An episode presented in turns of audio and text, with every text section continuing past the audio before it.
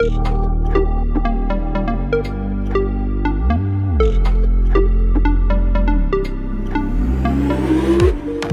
hello there.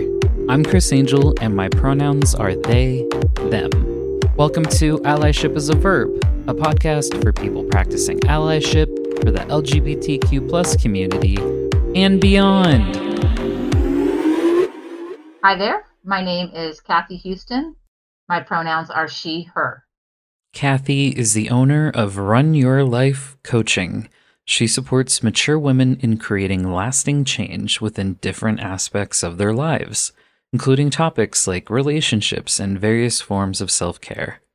To me, she's proof that it's never too late to learn about who you are and make big, bold changes.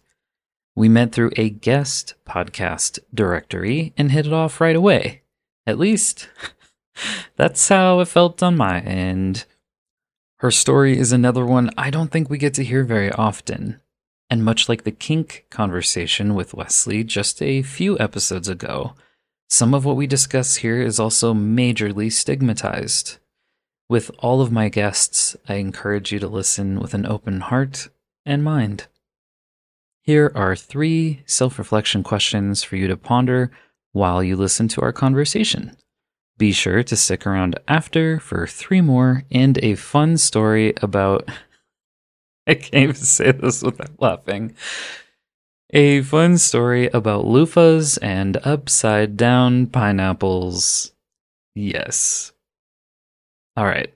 Self reflection questions. Number one Do I believe that there is a point in which it's too late to come out? Number two, how have I explored my own sexuality? Are there ways I can continue to explore it? Number three, how do I feel about hearing the sexual experiences of people older than me? Why? And now, our conversation.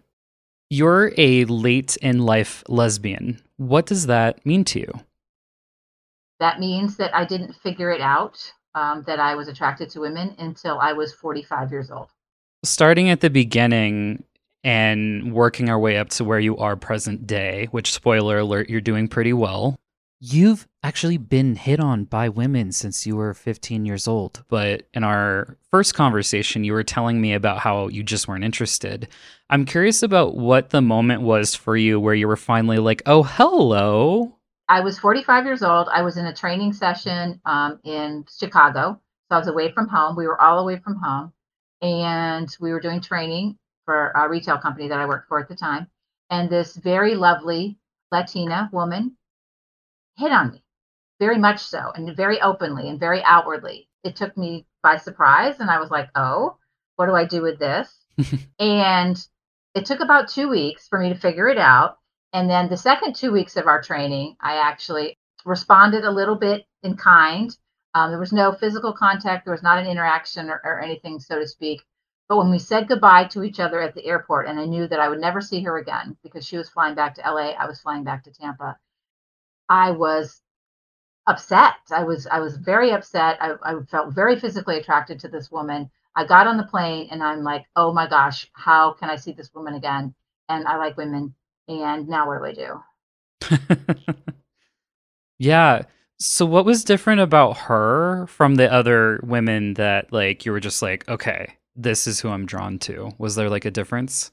Oh yes, she was very feminine, uh, long brown hair, presented as very feminine. You, know, you wouldn't suspect her by looking at her. The women that hit on me before were more masculine, more butch oriented, short hair, um, more guy looking and that was not obviously was not my attraction. So my attraction was to a femme. She had long hair full makeup nice clothes heels the whole nine yards. So that really got my attention. Claiming the term lesbian for yourself at 45 you ended up sharing that with both your mom and a friend in arizona. What were those conversations like? What did you say and what did they say back to you I actually told my friend in Arizona first. She was actually a lesbian as well, who had hit on me when we were young in our in our twenties. Uh-huh. And I said to her, I called her and I said, Alicia, I just you know got back from training in Chicago and I like women. and she's like, duh. she's like, I knew that. That's why I hit on you 20 years ago. Um, I said, yeah, but you're not my type. And she goes, she goes, oh, well, tell me what happened. Tell me what happened. And so I told her, you know, all the moves that this woman had made, and she'd moved her room right next to mine. She moved her room next to yours. Oh my God, she was hitting on you. You didn't do anything about it. I'm like, no. She's like, she's like, oh, you're terrible. You're terrible. And then, then she says, all right, so now what are you going to do? Mm-hmm. Have you told Don, your husband? I'm like, no. And I didn't, I didn't actually tell him for another five years. I mean, you know, till I was 50. So the conversation with my mom went very similarly. My mom's like, yeah, I kind of knew that. I was wondering when you were going to figure it out. And I'm like, Mom, really? She's like, Well, you have to figure those things out on your own. I said, Well, that's true. You're right. You do. She said, I didn't really think it would take you this long, but okay. So, and, and then her next question is, So now what are you going to do? And uh, I kind of didn't do anything for five years, like nothing. You pushed it down. Mm-hmm. Yes. So, how did you push it down? And then, what was finally the turning point where you're like, okay, I can't keep doing this to myself? I pushed it down with alcohol and just drank more and stayed at work longer and stayed away from home longer. Went into work early, stayed late, drank more. And then when I was 50, that was kind of the turning point. I actually went out and visited my friend in Phoenix, Arizona, and she took me to the round robin of lesbian um, advisors. and I did a round robin of lesbian advisors, all of which said you need to tell your husband, mm-hmm. you need to have I'm not happy talk, you need to figure it out and let him know and then decide what you're going to do. But you can't leave him in the dark. It's not fair to him or you. Coming home with that guidance and instructions, I had the I'm not happy talk. Um, did not discuss lesbianism yet. I just said the I'm not happy talk in the marriage and you know that kind of thing A couple months later, I said, okay, I am a lesbian. I want a divorce. And that was at year 29 of marriage. Yeah. Because I think you had two kids together, you had a mortgage. Mm-hmm. What gave you the courage to start this new chapter in your life, knowing that you had built this whole life together? The kids were grown, both out of college and gone. We were no longer upside down on the house. So if a divorce was in the works, we could sell the house, make some money on it, and just split it and get out of it. I hadn't talked to a lawyer yet, but I had the name of a lawyer. I picked out an apartment. You know, I was kind of ready to go. And so that was that was the deciding factor really was finances and the kids being grown and out of college and not having to worry about them. And then turning 50 and it was just it was just all this stuff piling on, you know, reevaluating your life and what am I doing? And I, you know, life's getting short. I don't have much time. I need to figure this out. You know, the time is now. I got to go. Yeah. And then how did your husband take it? Like, what were those conversations like? Did you make any progress? Like, did he see this coming? He said, Well, we kind of knew that in college that women were hitting on you, but you weren't responding. So I didn't think you were a lesbian. And so I, I told him what happened in Chicago. So he thought, you know, well, do you have a girlfriend? Are you having an affair? No, none of that. I haven't dated women. I haven't done anything with women. I'm telling you this now with no no agenda behind me. He's like, okay, well, we're not going to get a divorce. Let me see what I can do and we'll fix it. I'll make it work, kind of thing. And so he came back with, okay, what have you been doing so far? I said, well, I have been on dating apps and, you know, I've been doing that. And he goes, okay, so you're going to date women? I said, yeah. And he says, okay. He stepped up his game in the bedroom, which was nice, um, but still not where I needed to be. I, I wanted to date women. And so I proceeded to go through the apps and find women to date, which was very difficult because I was married. So that was not something easy to find in the community. Yeah. What was it like to date again? Because it had been so long since you had last dated. Was there anything good about how the dating scene has changed over the years? Or what was it like being on the apps? It was awful. The ghosting, the not texting, the never meeting, you know, and I, I was honest to a certain point. I mean, at first I wasn't honest that I was married. But if things were going to progress, of course, I was honest that I was still married. And usually they would say, no, thank you, have a nice day. I did find a couple of people that would actually meet and go out and go on a date. And I actually, I did find one woman who was fine with it, lived on her own. And so we hit it off and we dated for two years. What were your first couple of dates like, and what kind of thoughts did you have go through your mind? Oh, I was so nervous. I was like, oh my gosh. I mean, I knew nothing about women or how to be with a woman. I mean, I know what I like, but I don't know how to do that sexually in the bedroom. And I was just like, oh, good Lord. The woman that I got with knew I was a newbie, knew I was married. Okay. And she, she gave me homework. I had reading, I had reading to do. I had a video to watch. Uh, just to discover my sexuality and i know that that's why we were meant to be together for that time was for her to help me discover my sexuality and my inner person and my inner hippie. She's kind of a hippie, my inner hippie, uh, my inner fairy, and to just live again. Mm-hmm. And I think I helped her have a relationship again. She had not had a relationship since her husband passed away in 10 years mm. at all we went through the rocky road of communication and when do you text and when do I expect you to answer me and how do we meet and when do we meet and all that, you know, logistics of a relationship. And then she was very rusty. So she needed help with all that part. And I needed help with the actual physical part and, you know, intersex stuff. Yeah. I mean, it sounds like you were able to establish some really good boundaries and communicate what you needed for each other. And in some ways, like balance each other out is what I'm hearing. Is that right? Yes. Yeah, we did. We did actually balance each other out.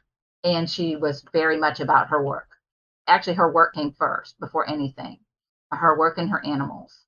So I was like third, maybe fourth you know, in her life. So that was a source of contention because, of course, I wanted to be first. But no, that's not where you're going to be. So that was a, a, learning experience. And ultimately, why we ended our relationship and broke up was that it just was not what I needed. You know, I needed full time. I am the number one priority. I am your girlfriend. You are my girlfriend, and that's it. And um, she wasn't really looking for that. Yeah, you can't force it to work. No, no, not at all. Well, you say in your bio that you're much happier for having left your husband and that you didn't know this kind of happiness existed. What does that happiness feel like for you and how do you experience it? It's euphoric. It is an unbelievable feeling of warmth, of love, of connectedness, of just like a blanket uh, and your favorite food, any comfort thing that you can think of. It's that like on steroids. It's it's that mm-hmm. on acid. It's and she and I both have talked about it in each other's arms as we had no idea that this existed because my wife was in the same situation 30 year marriage and did the exact same thing i did mm-hmm. and she was very unhappy in her marriage and, and, and was was really struggling but it, it's undescribable it is just absolutely amazing that you didn't know what you didn't know mm-hmm. I mean i wasn't unhappy i wasn't miserable by any means but i had no idea it was like this and so, yeah, truly fantastic. That's amazing. My first person was my instructional instructor for, for two two years. And then I dated another woman, and now I've dated my wife, and I'm with my wife now. Yeah, we've been together four years. So you moved to St. Petersburg, and you called it the gay capital of the South. Did I get that right? Yes, it is. and something that had me cracking up and I'm still cracking up thinking about it. You told me that it's gayer than gay. um so can you share more about why you moved there and what it's been like and like what makes it gayer than gay? Okay. It's very open community, it's very welcome community. The streets are painted with the colors of the pride flag. The intersections are painted with all the colors. The pride flag hangs off the businesses. Everybody is very open walk down the street hand in hand, you kiss in public, go to the bars. Everybody goes to the bars together. There's primarily a lesbian bar and primarily a gay man bar, but we mix between the two depending on who's playing, what band is playing, um, you know, who's doing what. we were looking for people to go out with and to hang out with and to find our community. And we were in Tampa. And I actually, we used the Meetups app. I'm going to plug the Meetups app. We use that app. And we found it in St. Petersburg, which is where everybody is. We found ourselves driving, you know, three times a month. We're like, okay, when our lease is up, we're moving. So we found a place to rent. We had made some friends. Our landlords are, are gay men who own the house. We're having two couples over this weekend for a barbecue. It's just very, very easy. So, in contrast, thinking about all the anti-LGBTQ plus legislation that's either been proposed or been passing in Florida, how tapped into that news are you? And for the times that you do hear about something else that's happening, like how has that made you feel while living there?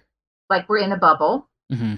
Thank goodness we're in a bubble. Our mayor, um, the mayor of Tampa, is gay, Mayor Jane, and she told us in an LGBTQ chamber meeting that I just went to, we have to stay open and welcoming, even though the rest of our state isn't. Mm-hmm. And the mayor of St. Petersburg was also there, our first black mayor. And St. Petersburg is also a very large black community. He echoed the same thing as well: is we have to stay open and we have to stay welcoming and stay the course, even though our state is not at the time. You know, Tennessee just passed the anti-drag show thing going on there. So basically, she and I are very new to the community, but we feel like our community is under attack. Yeah. And we are under attack specifically in Florida. It's a very red state. It is Republican controlled. So anything they want to pass, they can and will. There's not a whole lot we can do about it except for vote and get out the vote and register to vote and register our community to vote and be activists for our community. But we don't feel it in our bubble, but we know it's there and we know that it's not a good thing for politics and for our state. Yeah. And I, I, don't want to suggest that this is something you should be considering or that I'm trying to impose it on you. I'm just wondering have you had conversations with your wife about what might happen if things get even more out of hand? Like, do you think there's a point at which you might move to another state or another country? Or, yeah, like, have you had those kinds of conversations? We've had the conversation that we need to take care of our legal situation so that if gay marriage is abolished or somehow not legal or, or whatever, that our wills and all of our legal documents are in order before we had gay marriage. So that you know your power of attorney and, and all those things are taken care of so that the legal foundation is there as a couple. And we still need to do that. We have not done that. Kathy's right folks. It is critical that we get our legal affairs in order and do things like get our names and gender markers changed before we might not be able to anymore. Last year a nonprofit hired me to do some writing for them and one of the topics was wills. I found out that the lgbtq community is less likely to have one. And this can be a problem because if two people are in a serious relationship and co parenting, but not married, a will is needed for protection. Only 10% of LGBT Americans were married, according to a Gallup poll in 2017. So, this especially impacts us. Wills protect an individual's assets. When someone doesn't have a will, the person's belongings go to another family member if there is no spouse. If either co parent's family is a concern, it may be worth investing in a trust instead, although it is more costly. Trusts allow for more privacy, and it's harder for family members or other people to challenge it. Even if we are without children, like me, we have to think about real estate, financial decisions, and end of life care. Courts are forced to make decisions on our behalf if wishes are not clearly laid out in a will or trust, especially when thinking about housing a child. And it's so expensive. And it's unfortunate you have to go through all those hoops too, because not all of those documents are equal to each other. And so some of them are going to offer better protection than others. And especially if you were worried about like having kids and things like that, you know, like custody or, or whatever. Unfortunately, I don't think that's yeah. something y'all have to worry about. But yeah, it's it's quite expensive yeah. to just take care of yourself in those ways. Yeah, but that's definitely something that everybody should do. Every gay couple yeah. should do that anyway, whether you're legally married or not, because God forbid something should happen to gay marriage. I mean, we lost Roe v. Wade, so who knows what else we could lose. Absolutely. Yeah, so that's very important is to have your legal ducks in a row. And then she and I have talked about that. We, what we've not talked about moving or anything like that. We have had a conversation that I think that parents of trans children will have to move from Florida um, because they're taking away any trans care under 18. So any medical care or parents can't make a decision to let their child transition under 18.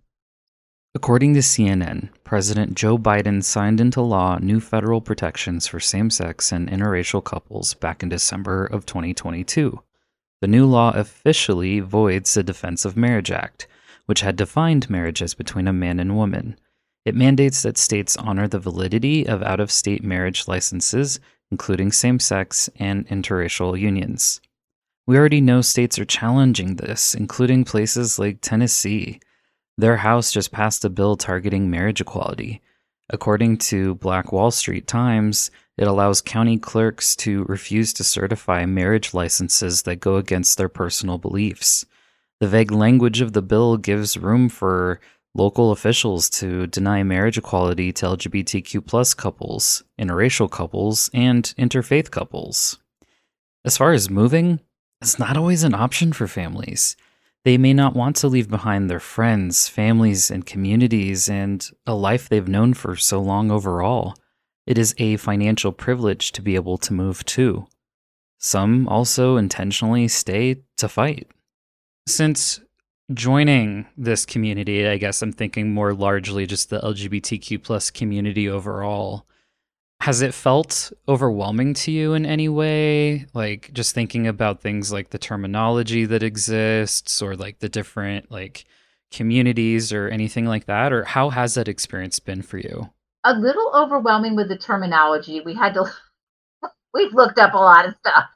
Uh, uh, yeah and we, we've we've fallen deep into the hole of lesbian tiktok so that's been very educational as well but, and actually it's been very educational and well, we, wait, so what have you learned on lesbian TikTok? I'm so curious. Well, terminology, tops, bottoms, switch, you know, all these kind of things that we're like, what? Verse, you know, stud, you know, um, all these kind of things that, that we had no idea, you know, because I'm I'm barely masc at all, and she's femme, and so it's like, okay, uh, you know, what is all this other stuff? So we had to figure all that out, and then the history. I actually did try and read up on the history. I'd heard of Stonewall. I had no idea what it was. I said, okay, let me read about Stonewall. What is Stonewall? So it's actually a place in New York City. I had no idea. You know, so and then I read the history of the flag, just kind of getting to know some of what has happened. I knew about the AIDS epidemic and I was I had firsthand knowledge of that. I actually had a manager who worked for me in retail who died of AIDS. Mm. I've actually lost people to AIDS. And so I, I was very aware of what that situation was. I didn't really have a, an idea of the men that survived. It's a little bit PTSD for them, you know. So when coronavirus came, they were having flashbacks to losing everyone they knew to AIDS. Yeah. And I didn't realize how devastating it was on the New York City Broadway community and how, you know, that just devastated Broadway for years. But a lot of the history took some time to to learn that those kind of things. And then the, the terminology is still changing. What's the you know power bottom you know all these kind of things. It's, it's just so i have no idea. But yeah we had a very interesting conversation with our landlords who are gay men 72 and 74 years old. I asked them about aids and how that affected them especially in new york city. And they were in europe at the time so it didn't affect them as much. And they didn't lose the friends and they don't have that ptsd thing about it but one thing I found interesting was they asked us about trans, mm-hmm. and they don't understand trans. Yeah. So, and I thought that was interesting. Okay, so they're part of the community, but they're a very old part of the community, and they don't understand what trans is. And they, I had to explain pronouns, the they them pronoun, and what you would use if someone doesn't want to be identified as a he or a she. Right that you call them they. They went to go get us a drink. They just went to the bar to get our food or whatever. You know, if they're a server, you know, they do this, they do that. It's their thing that, you know, I called them on the phone and they were like, oh, okay. What's the whole trans thing?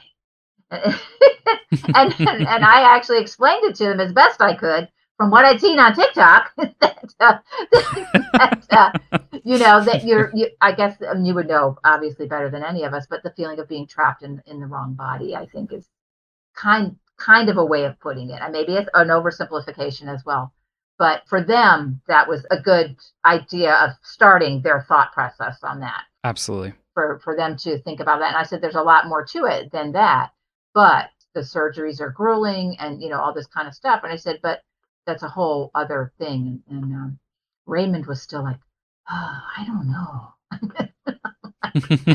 you don't have to understand it raymond it's okay you know yeah yeah. No, it's it's really interesting. I mean, so yeah, for some folks they can feel like maybe they're trapped in the wrong body or yeah, there's lots of different like trans experiences because there is no one trans experience and I think you've articulated that very well. How did it feel to be in the role of like the educator versus being this person like trying to just download all this information and process and keep up? How did that feel for you? Very strange but yet rewarding and fulfilling. And so I was kind of glad that I'd done that. And it kind of, you know, goes into my business that I am in now is being educated and being the helper and actually kind of explaining to them what it was. One of the guys seemed to get it more than the other guy, and the other guy was just kind of like, oh, I don't get it. And his his his husband, his husband's like, oh, Raymond, you're never going to get it. Don't worry about it. we don't know anybody. It's okay. you know? Oh my gosh. Yeah, you know. I know we spoke about your mom and I know we spoke about the friend in Arizona. How have other people in your life like adjusted to this new information? Pretty accepting overall. Um actually I had a couple people come out to me too. Oh wow. On the side, by the way. I'm like, oh, okay, hi. I see you. you know. and then my daughter was particularly difficult because she thought I shoulda, coulda, woulda, you know, known this and how could I not know and you know, all that kind of stuff. She was very um very upset about it and took it very personally. And now who's going to take care of dad? And you're leaving him high and dry and yada yada.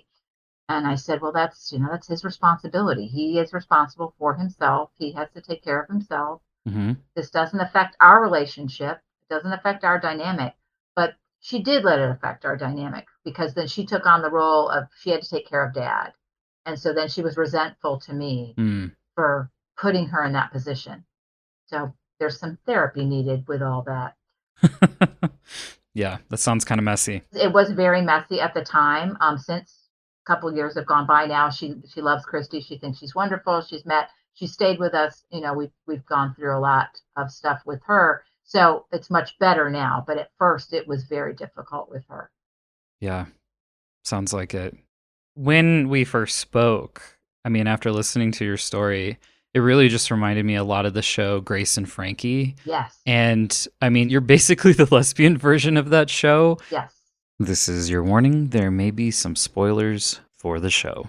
I was wondering if you could talk about that a little bit because you've actually seen it, and I think you said you had to skip the first season just because it was just too close to home. Yeah, it was it was too real. We had to skip the first season where the guys came out and broke it to their wives and wanted to be together and had to go through the whole changing of the house and the living arrangements and all that. We we could not watch it. We were just like, okay, this isn't funny. We we love Lily Tomlin, we love Jane Fonda, but I can't watch this. Right. Let's skip ahead to where they're okay with it now.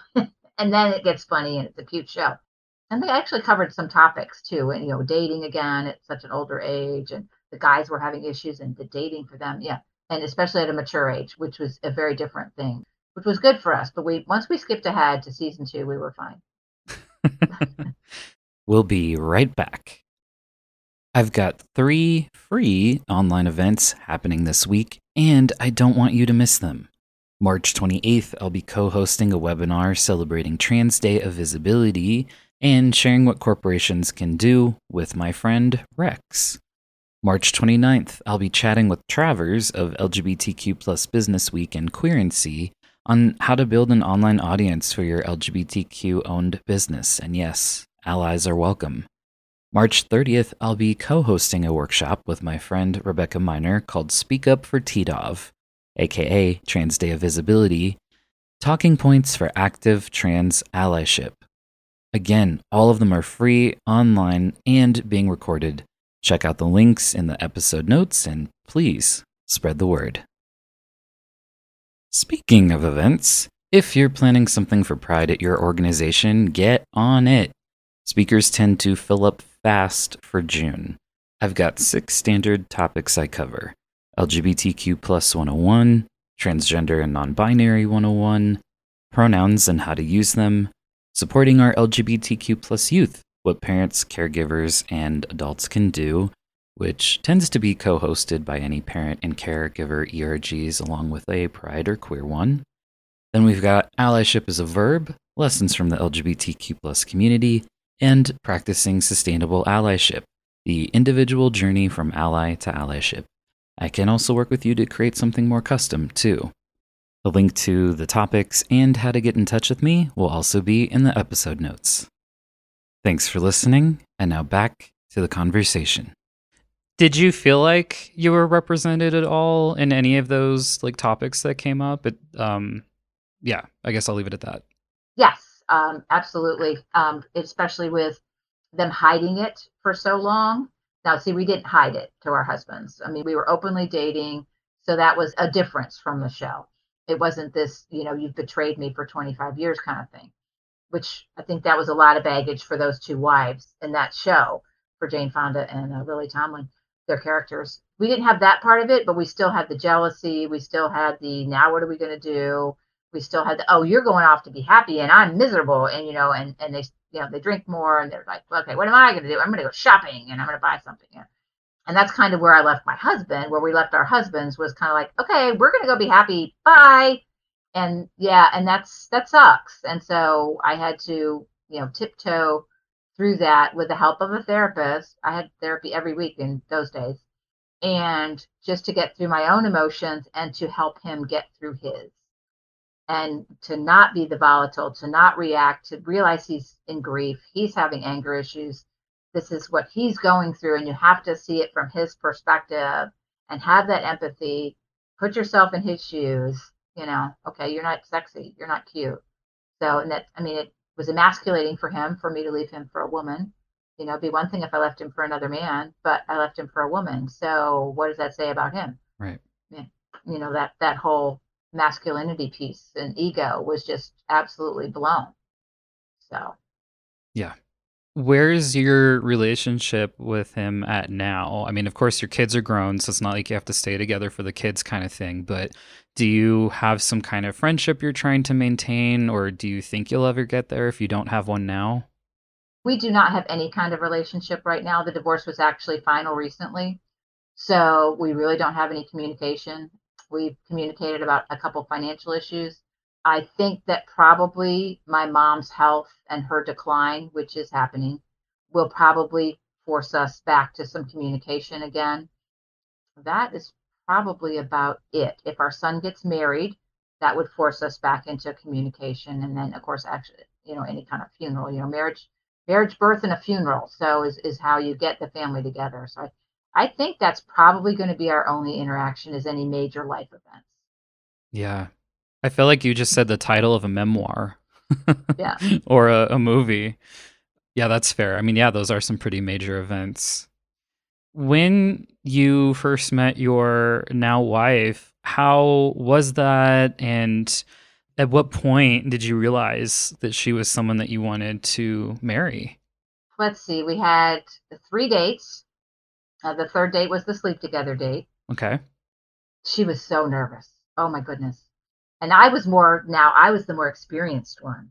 So so that was that was a switch. Okay, I'm the more experienced one in the bedroom now. All right, this is different. Mm-hmm. We had a few sleepovers, shall we say, and then I think I accidentally text her within like three weeks that I love you. Like, but it was accidentally. I was like, oh, okay, da, da, da, I love you. I'm like, oh, oh, wait, did I just text I love you? And she's like, yes, you did. And she said, I love you too. And I'm like, oh, oh, oh no, oh yes, oh yay. So basically, we were, we were on a long getaway. So within two months, I asked her to marry me. Wow. We were on a long getaway. And she's like, okay, how does that work? We're both married. I said, I don't know, but we're going to figure it out. We actually did a commitment ceremony with each other privately, just to each other. We read our vows and exchanged rings on the beach in St. Petersburg a year after we started dating. Nice. So you said when you were first leaving your now ex-husband that you were looking at apartments and things like that. Did you actually get a chance to live on your own for a while and what was that like for you after like living with someone for so long? Uh, no, I jumped from right from one relationship to another, so there was no living on my own. Oh dang! I don't think I would be good living on my own. I really don't. Yeah, I don't do well when she's gone for a long weekend. Um, yeah, it's like, no, where'd she go? Mhm. It's a good thing I have a pet. It's a good thing I have a cat. But um, you really are just the lesbian stereotype. I have a cat. I've been trying so Yeah. hard not to say that, but like, gosh. I do not drive a Subaru, however, or a Jeep. Hey, we can change that. Yeah, I'm good. I drive a I drive a Nissan Altima, but uh, when she's gone, I don't do good for a long weekend. I really don't think I'd be good on my own. I really don't. Um, I haven't ever been on my own. I went straight from high school, straight to college, straight out of college into a marriage. Um, I have lived on my own when I was in the army. Mhm. I take that back. I did. I live on my own for months at a time in an apartment complex while I was attending school or attending a different post when my husband and I were separated from each other. Yeah. For army reasons. Mhm. But that's it. I mean, no, no long term on my own. Yeah. Well, I get it. Like you said, you've just tapped into this new level of happiness. And when your life is maybe, I don't know, let's say on a 10 scale, you know, when it's normally maybe like a five or six, it's not bad, but you're just like, okay, I guess this is what it's supposed to feel like. And all of a sudden you're at like, what, I don't know, 10, 11, 12, like off the charts. 12, yeah, eh, off the charts. Yep. Yeah. So I can I can see how you don't want to be away from your person. Thinking about your career, you've mentioned that you had, you know, this career in retail and then you took a new adventure because you started your own business. So what do you do now? I am a life coach uh, for mature women, and I create lasting change in the health, fitness area, relationships, and also the mindset, energy piece, goals, objectives, all those kind of setting of getting unstuck type things. That's what I do, mostly for mature women. I am not strictly LGBTQ plus. I have several hetero clients as well, but all all more mature women that we we do that with. What sparked your interest in wanting to start that as a business? Is it because of all the change that you were just like going through, or was that something you'd always had in, in your head? I had wanted to get out of retail for a while, but I really didn't have the self confidence to do that. And I said, I don't have any skills. I yeah, all I know how to do is be a store manager. That's it. I'm stuck for this for life. And then I was with Five Below, and we parted ways rather suddenly. And I said, okay, door closes, door opens. All right, what door is opening? Where is it? I can't see it. Where is it? It's got to open here somewhere. So I'm looking online at fitness personal trainer type thing because I've, I've always been into fitness, been a runner, always worked out, been to the gym, know the stuff, know nutrition. I know the stuff, I know how it works.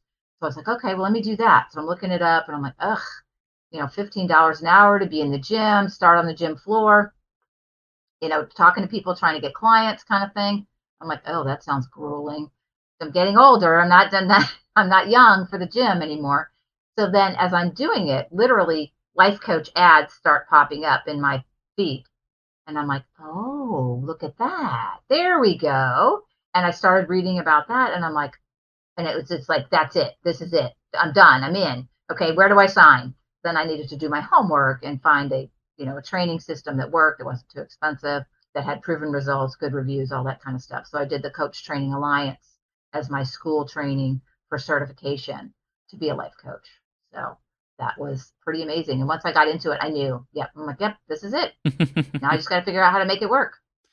so thinking about your timeline, when did that happen, especially in comparison to when you figured out that you're a lesbian? Like, it was it around the same time, or did like one happen before the other?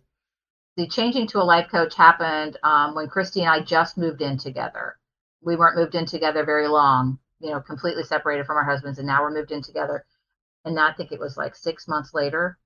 And then it was like, okay, career change. Here we go. That's a lot of change. It was. It was a lot, but it was a good time to do it, though. It was the timing couldn't have been any better. I don't think, Hmm. because if you're going to make a bold move like that, you know, make several. Just throw it all up in the air and just do it. Because I've always thought about not getting out of retail. How do I get out of retail? How do I get out of retail? And so this was the opportunity, and I said, okay, this is what I'm going to do. I'm going to make it work. Have you met many other people who are late in life, gay, lesbian, etc.? Not really. There is a club, Club LILLES. They are actually it's nationwide. It actually started as a TikTok. so, uh, and the founder is here in St. Pete, Jamie Messina. I'm going to give her a plug for Club LILLES, and they're all over the country now. She had no idea. She's a lesbian from the time she was a toddler, but she found these people as a life coach. She's also a life coach, and sh- that they needed help in how to transition and how to do it. And so she created this club, and everybody. It's a very um, open forum. It's a Facebook group, and they have meetings and get-togethers. Our actual friends that we met in St. Petersburg, pretty much are all dyed-in-the-wool lesbians. A couple were married but knew all along, but just did the heteronormal thing. My experience of not even knowing is very rare. I actually have not found anybody with my experience at my age, that late in life, you know, to figure it out. Um, a lot of women were married and knew and were on the side, you know, with women. Yeah, I mean, I remember learning about this kind of stuff pretty early on in my 20s because I've been a part of various PFLAG chapters. And for folks listening, you know, PFLAG is a national organization. They have three different branches. They do advocacy, education, and they also have support. And so there's different chapters all over. There's over like 400 in the states alone, and then there's international presence as well. Those are run by different folks, but yeah, I remember going to support groups and we'd have couples that had been together for like 30, 40 years and then all of a sudden like one of the people in the relationship was just like, "Well, I'm I'm a gay man, you know, and I I need to be honest about this with myself." And yeah, they were just in this like I don't want to say turmoil because I can't really speak for them, and I, I don't remember exactly you know everything that they were feeling, but I just remember them going like, "Now what? Like now what do we do? Like do we part ways? Like you've been part of my life for so long. And you know then just thinking about like you were touching on a little bit earlier too like how the partner feels in that like you know did we waste our time or you know or maybe we're best friends or so yeah i, I remember hearing about this quite a while ago because i'll be 36 this year. And yeah i just i couldn't imagine being in that kind of scenario. It's just not my life experience. So no and i haven't i haven't found that many women with my experience at that age i've met them online i've met them you know through club LILLES i actually did a podcast with a lady actually in my physical area of St. Petersburg, there's there's none. I mean, some people were married for a few years or maybe 10 years or they had a kid whatever, but they knew and they had women on the side and then they said, went, went ahead, let's get divorced and let's just do this, you know, that kind of thing. And then there's women who've just been out since they were 12, you know, so. Yeah. Club LILLES is such a cute name. I love that. yeah, I actually gave a speaking engagement um, the other night and I said, I identify as a lily. and they just sat there. They're just a, a different, a, a, gay, straight, male, female, and that, all kind of people. Mm. And they just sat there for a minute and they looked at me and I said, late in life lesbian. Oh, okay. Yeah. all right. And then I had to explain what that was, of course. But yeah. It's really clever. Yeah. I did not come up with it. It is not mine. I appreciate you giving credit where credit is due.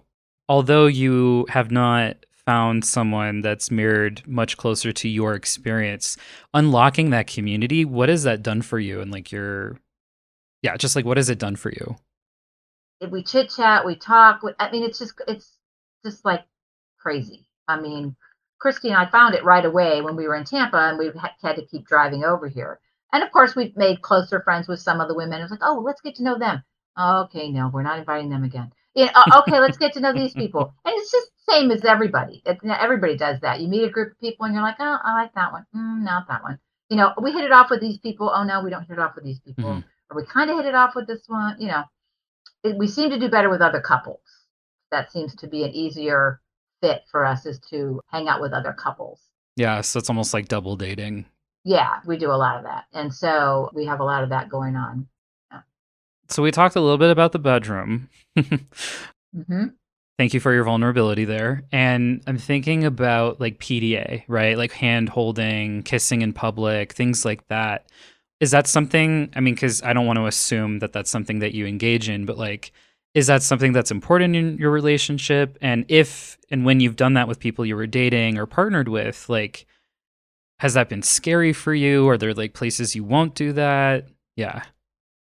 We just, just we just had that happen last night. Oh wow. So we went back to Tampa for, we went back to Tampa for a dinner and we're at a regular a chain restaurant, a nice restaurant. We're sitting at the bar and we look at each other and we're like, nope, we're in Tampa. so there was not much touching or hand holding or, you know, hand on the thigh or arm around the shoulder or any of that. We do do that in public in St. Petersburg, but we are very conscious of when we're not in St. Petersburg that that is might not be okay. Mhm. And especially that we're more mature. You know, we don't do that a lot anyway, but we especially watch where we're at. And like if we're out in public when she was a teacher and she could have been seen as a teacher with me, you know, like at the fair by her children, by her students, you know, if we're out, there's no hand holding, there's no PDA, no, there's no touching because she could have been seen as a teacher. Mhm. And now she's not a teacher. So those kind of things, we think about that stuff a lot and all the time. So we are very aware of our surroundings and whether we're touching each other, holding hands, a little kiss, you know, yes or no. Depends on where we are. Did it feel weird doing that at first? Yes. Where do I put my hands? My Yeah, hands yeah. sweating. Yeah. yeah, yeah. I'm like, I'm like, oh, we're gonna say, Pete. I get to hold your hand. we're walking down the street, walking down the sidewalk, holding hands like two little school children. And and the other lesbians are like, oh my God, you're such a baby gay. You know? And they forget that because of our age, they forget we're baby gays sometimes. Mhm. And we want to go to all the gay places. We want to do all the gay stuff. And they're like, ugh, been there, done that. Oh my God. I'm like, no, let's go to the gay bar. You know, let's go over here. And, and they're like, okay. They humor you. Yeah. Yes. They're like, okay, baby gays, let's go. Are there events elsewhere that, especially um, LGBTQ plus events, that you hope to take advantage of in your lifetime? Like I'm thinking Pride in another state or country, or I don't know, like going to Stonewall and having like a drink there or anything like that. Um, haven't really thought about that. We did think about uh, Dinah Shore in Palm Beach, California. but in Palm Springs, yeah, Palm that, Springs, that's it. yeah, Yeah, mhm. yeah, yeah. Oh So we gosh, did we we did think of that. Like, oh, that'd be fun. and there's Girls in Wonderland, Mhm. and they travel around the country. They were actually in St. Pete not that long ago. That's a much younger crowd. So I have not been on lesbian TikTok. When I was You briefly on. TikTok, it well, it took me. I learned a little too much about myself on TikTok, so we we Oh. deleted TikTok for now because I don't think I can handle to learn anything else about myself at this point. I need a minute, but I'm curious. What is lesbian TikTok like, and what I mean? Because I know that you said that you're learning about things like definitions, but are you learning from like other mature women, or yeah, like who are like people that you watch on there? A lot of younger women, actually, Okay. the 30 somethings, hmm have been very educational and very informative. There's a lesbian couple on there that does their coaching and a TikTok on there. They do a relationship coaching and TikTok. And then there's just a lot of um, what do we call it? Thirst trapping. So there's a lot of that going on as well. Um, Fair enough. There, yeah, there's yeah, yeah, uh huh. There's there's a lot of that, and you know, comparing thirst trap of this one to that one to that one. Oh no, I like that one better. You know, that kind of thing. Just purely purely sexual orientation on there. But there are actual people that come on there and say, you know, I'm with my girlfriend and we do this, that, and the other thing, and they do like little gimmicks and they do like you know little like definitions and actually, you know, several women have been discovered on there and gotten record labels. Fletcher was on lesbian TikTok, and that's how she got discovered. So some of the kind of cool, good stuff about TikTok. I mean, people say, you know, TikTok, whatever. Yeah. But there's lots actually a lot of good things that happen for people's business, their careers. There's a lot of good stuff on there. I have to ask you two questions. Number one, who introduced you to TikTok? And number two, how many hours a week do you lose to scrolling on TikTok? Okay, so we limit ourselves. we have a time limit. Okay. And actually, my wife discovered it for teacher TikToks. hmm just for fun teacher stuff. So our feed originally started. It's it's, it's all algorithmed and it's very scientific. hmm We started in teacher TikTok, and then we said, "Oh, what's in lesbian TikTok?" so we keyed in lesbian TikTok, keyed it in the search. You know, like we're being bad. Ooh, what are we gonna see? You know. Right. So and then here it comes. But it has been very educational as well. And so then the trans TikTok comes up. And then the drag queen TikTok comes up. And then the makeup artists come up. And then all kinds of other stuff comes up, you know, the dancers. And then so it actually has turned out to be a good thing. A lot of times we use it just for funny videos of cats and dogs and stuff like that too. hmm When we go on TikTok, like we'll go on maybe two nights a week for about an hour. Okay. So that's it. Now, during the pandemic, we may have done a little bit more, especially in lesbian TikTok, because we had just gotten into it and we were Mhm. trying to figure it out. But uh, yeah, we limit, we screen limit, and we're like, okay, time for bed now. Turn it off. Close it. Close the iPad. Let's go. I've been struggling to discover myself as a person, my style, what I wear, how I cut my hair, how I present myself, what scent I wear is evolving. I'm evolving into my who I really want to be. The short, spiky haircut was one of my first major moves, you know, to kind of like, you know, I'm not going to do the heteronormal thing anymore. You know, I'm not going to do that. hmm Never been a big makeup wearer, never been very femme, never been a dress wearer. I've been more of a tomboy all along, but actually coming more into that as just how I dress. You know, I wear, you know, my plaid shirt. You know, I'm going to be masc today. I'm wearing my plaid shirt. so, you know, that kind of thing. And the scent that I wear, we've just recently changed that. You know, I don't wear a feminine scent, so to speak, in the heteronormal world. So that kind of thing has been interesting to explore myself and with my partner and exploring how I want to come across and how I want to present myself and what what do I look like and how do I see myself. I get the sense that it sounds like it's a fun and liberating experience for you. Is that accurate? Yes.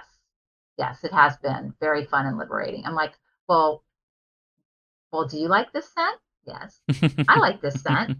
I could wear this. And she's like, you could. I'm like, okay, I'm going to wear that scent. Done. So, yeah. What's So, next it- on yeah. the gay agenda? Yeah. So that's that's pretty much it. I'm not getting a Subaru. That is not on my agenda. Okay. I mean, I'm not getting a Jeep. that's fine. You you can draw the line somewhere. If that's it, Yeah. then that's fine. Yeah. There are a number of folks who come out later in life for various reasons, whether it's just to themselves or more publicly. And I'm wondering, you know, if one of those folks is potentially listening now, wondering what they should do, what would you want to say to them? I would want to say the be true to yourself. You must be true to yourself because if you're not true to yourself, you're not being true to anybody else around you and you're only hurting everybody else. So you're hurting yourself and you're hurting everybody else. So in the long run, I was hurting my husband because I wasn't being true to him and giving him the fulfilling relationship that he could potentially have. And so I had to set him free.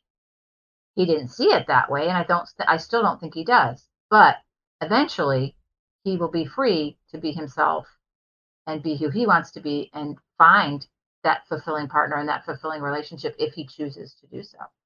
He's now free. And I'm free to be who I am. And if we're not true to ourselves and we're in that stuck, we're not free.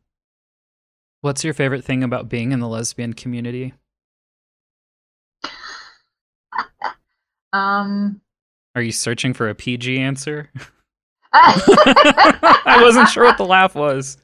Ah, yeah, the laugh was a little bit, a little bit of a sexual, a, sexual response there. Yeah, Well, yeah, I Um, mean, so I mean it. I mean, Yeah. I, not to reuse uh, liberation, but yeah, I mean, if there was like a sexual liberation or a sexual awakening, I mean, uh, that's valid. absolutely. Yeah, there was absolutely a sexual awakening of what is possible, not possible. Do you like this? Do you want this? What is this? I had to read all these definitions. Again, I had homework, so I had to go through this book, and I had to read all these definitions and think, would I like that? Mhm. You know, BDSM type things, and you know, bondage and all that kind of stuff. Would you like that? I, I don't know. I don't think so. You know, blindfold, you know, feather, tickle, all these kind of things. Just never even thought of those things. Didn't even know these things existed. You know, that was the bedroom was very vanilla. So, in my previous experiences. So, yeah. You had referenced the homework and a book and everything from that first relationship when you were separating from your now ex husband. What were some of the resources that have been helpful to you? So we know that you are, you know, the poster child of lesbian TikTok. like you're very much a, a cheerleader for that. But yeah, what were those resources that, if you can recall them, what were those resources that were really helpful for you, especially early on as you were navigating this community? Uh, I don't know the names of any of the books, but I, I really don't. But um, one was a book about just just exploring your sexuality and male and female. Mhm. And so it was a basically it was a how to orgasm book. What is an orgasm? How do you orgasm? What causes an orgasm? And all kinds of, of things like that. And then there was another book on exploring your sexuality, which went through all of the different kinds of sexuality. There was a RedTube video with a gentleman performing oral sex on a woman and explaining it while he was doing it. Mhm. And it wasn't porno oral sex. They were actually two porn stars. Yeah. And he actually was explaining it while he did it. And he says, if you see this on porn, it's not real. It doesn't work like that. He says, you're not you're not gonna be able to see what I'm doing. Because if you can see what I'm doing, she's not enjoying it. And so it was extremely educational. Like I watched it like three times. And but and then there was, you know, your your nails have to be trimmed. I mean, just all these little things that you have to take into consideration on how to perform oral sex effectively for your partner. Mhm. I had everybody watch it. So we all watched it. Current girlfriend, my other girlfriend, my wife that I have now. You know, I mean, ev- okay, you have to watch this video. And it, yeah. and it's it's actually on RedTube, and it's we call it the guy in the purple shirt video because he's wearing he's wearing a purple. I can't remember the name of the video. Mhm. But he's wearing a long sleeve purple shirt, and she's kind of half naked, and it is instructional. What's one allyship tip you'd like everyone listening to consider? Put yourself in the other person's shoes. The empathy piece. You know, the guy that just cut you off in traffic. You're driving. He just cut you off in traffic. He didn't cut you off. He could have been getting to his mother's appointment that he's missed, or his mother's in the hospital. The whole understanding the perspective of the other person. So put yourself in their shoes. Empathy. Kathy, thank you so much for reaching out and having such a delightful and vulnerable conversation with me. My only regret is stopping our recording too soon. We got to talking and laughing. Somehow it came up about STIs in older communities like retirement homes. And then I learned about a place called The Villages in Florida. It's a retirement complex that is incredibly sex positive. They literally drive around with their cars and golf carts with different color loofahs to signal what they're into sexually. I am not making this up, y'all. I also didn't know that upside down pineapples means that folks are swingers. I love it. Okay, I love it. It reminds me of the hanky codes in the queer community. The different color handkerchiefs represented different sex acts, and then depending which side of your pants you had it hanging out of, meant if you were a top or bottom or switch. So, anyway, to me, it's the hanky codes all over again, but they're loofahs. So it's like, I don't know, if I go to Bed Bath and Beyond again and I see them, I'm just, I'm gonna look at them differently. oh, I love it. All right, final three self reflection questions to take with you. Number four What's a change in my life I want to make, but I keep making excuses? Number five When's the last time I explored my gender presentation? Is there something I'd like to try? Number six. What's something that gives me joy and happiness, seemingly off the charts? Well, folks, that's all for this episode. I want to thank all of the new listeners tuning in for giving us a shot here. And I hope I see you at one of the events that I'm hosting this week. Visit allyshipisaverb.com for any resources and a full transcript of the episode. And remember, sometimes allyship means putting yourself in other people's shoes.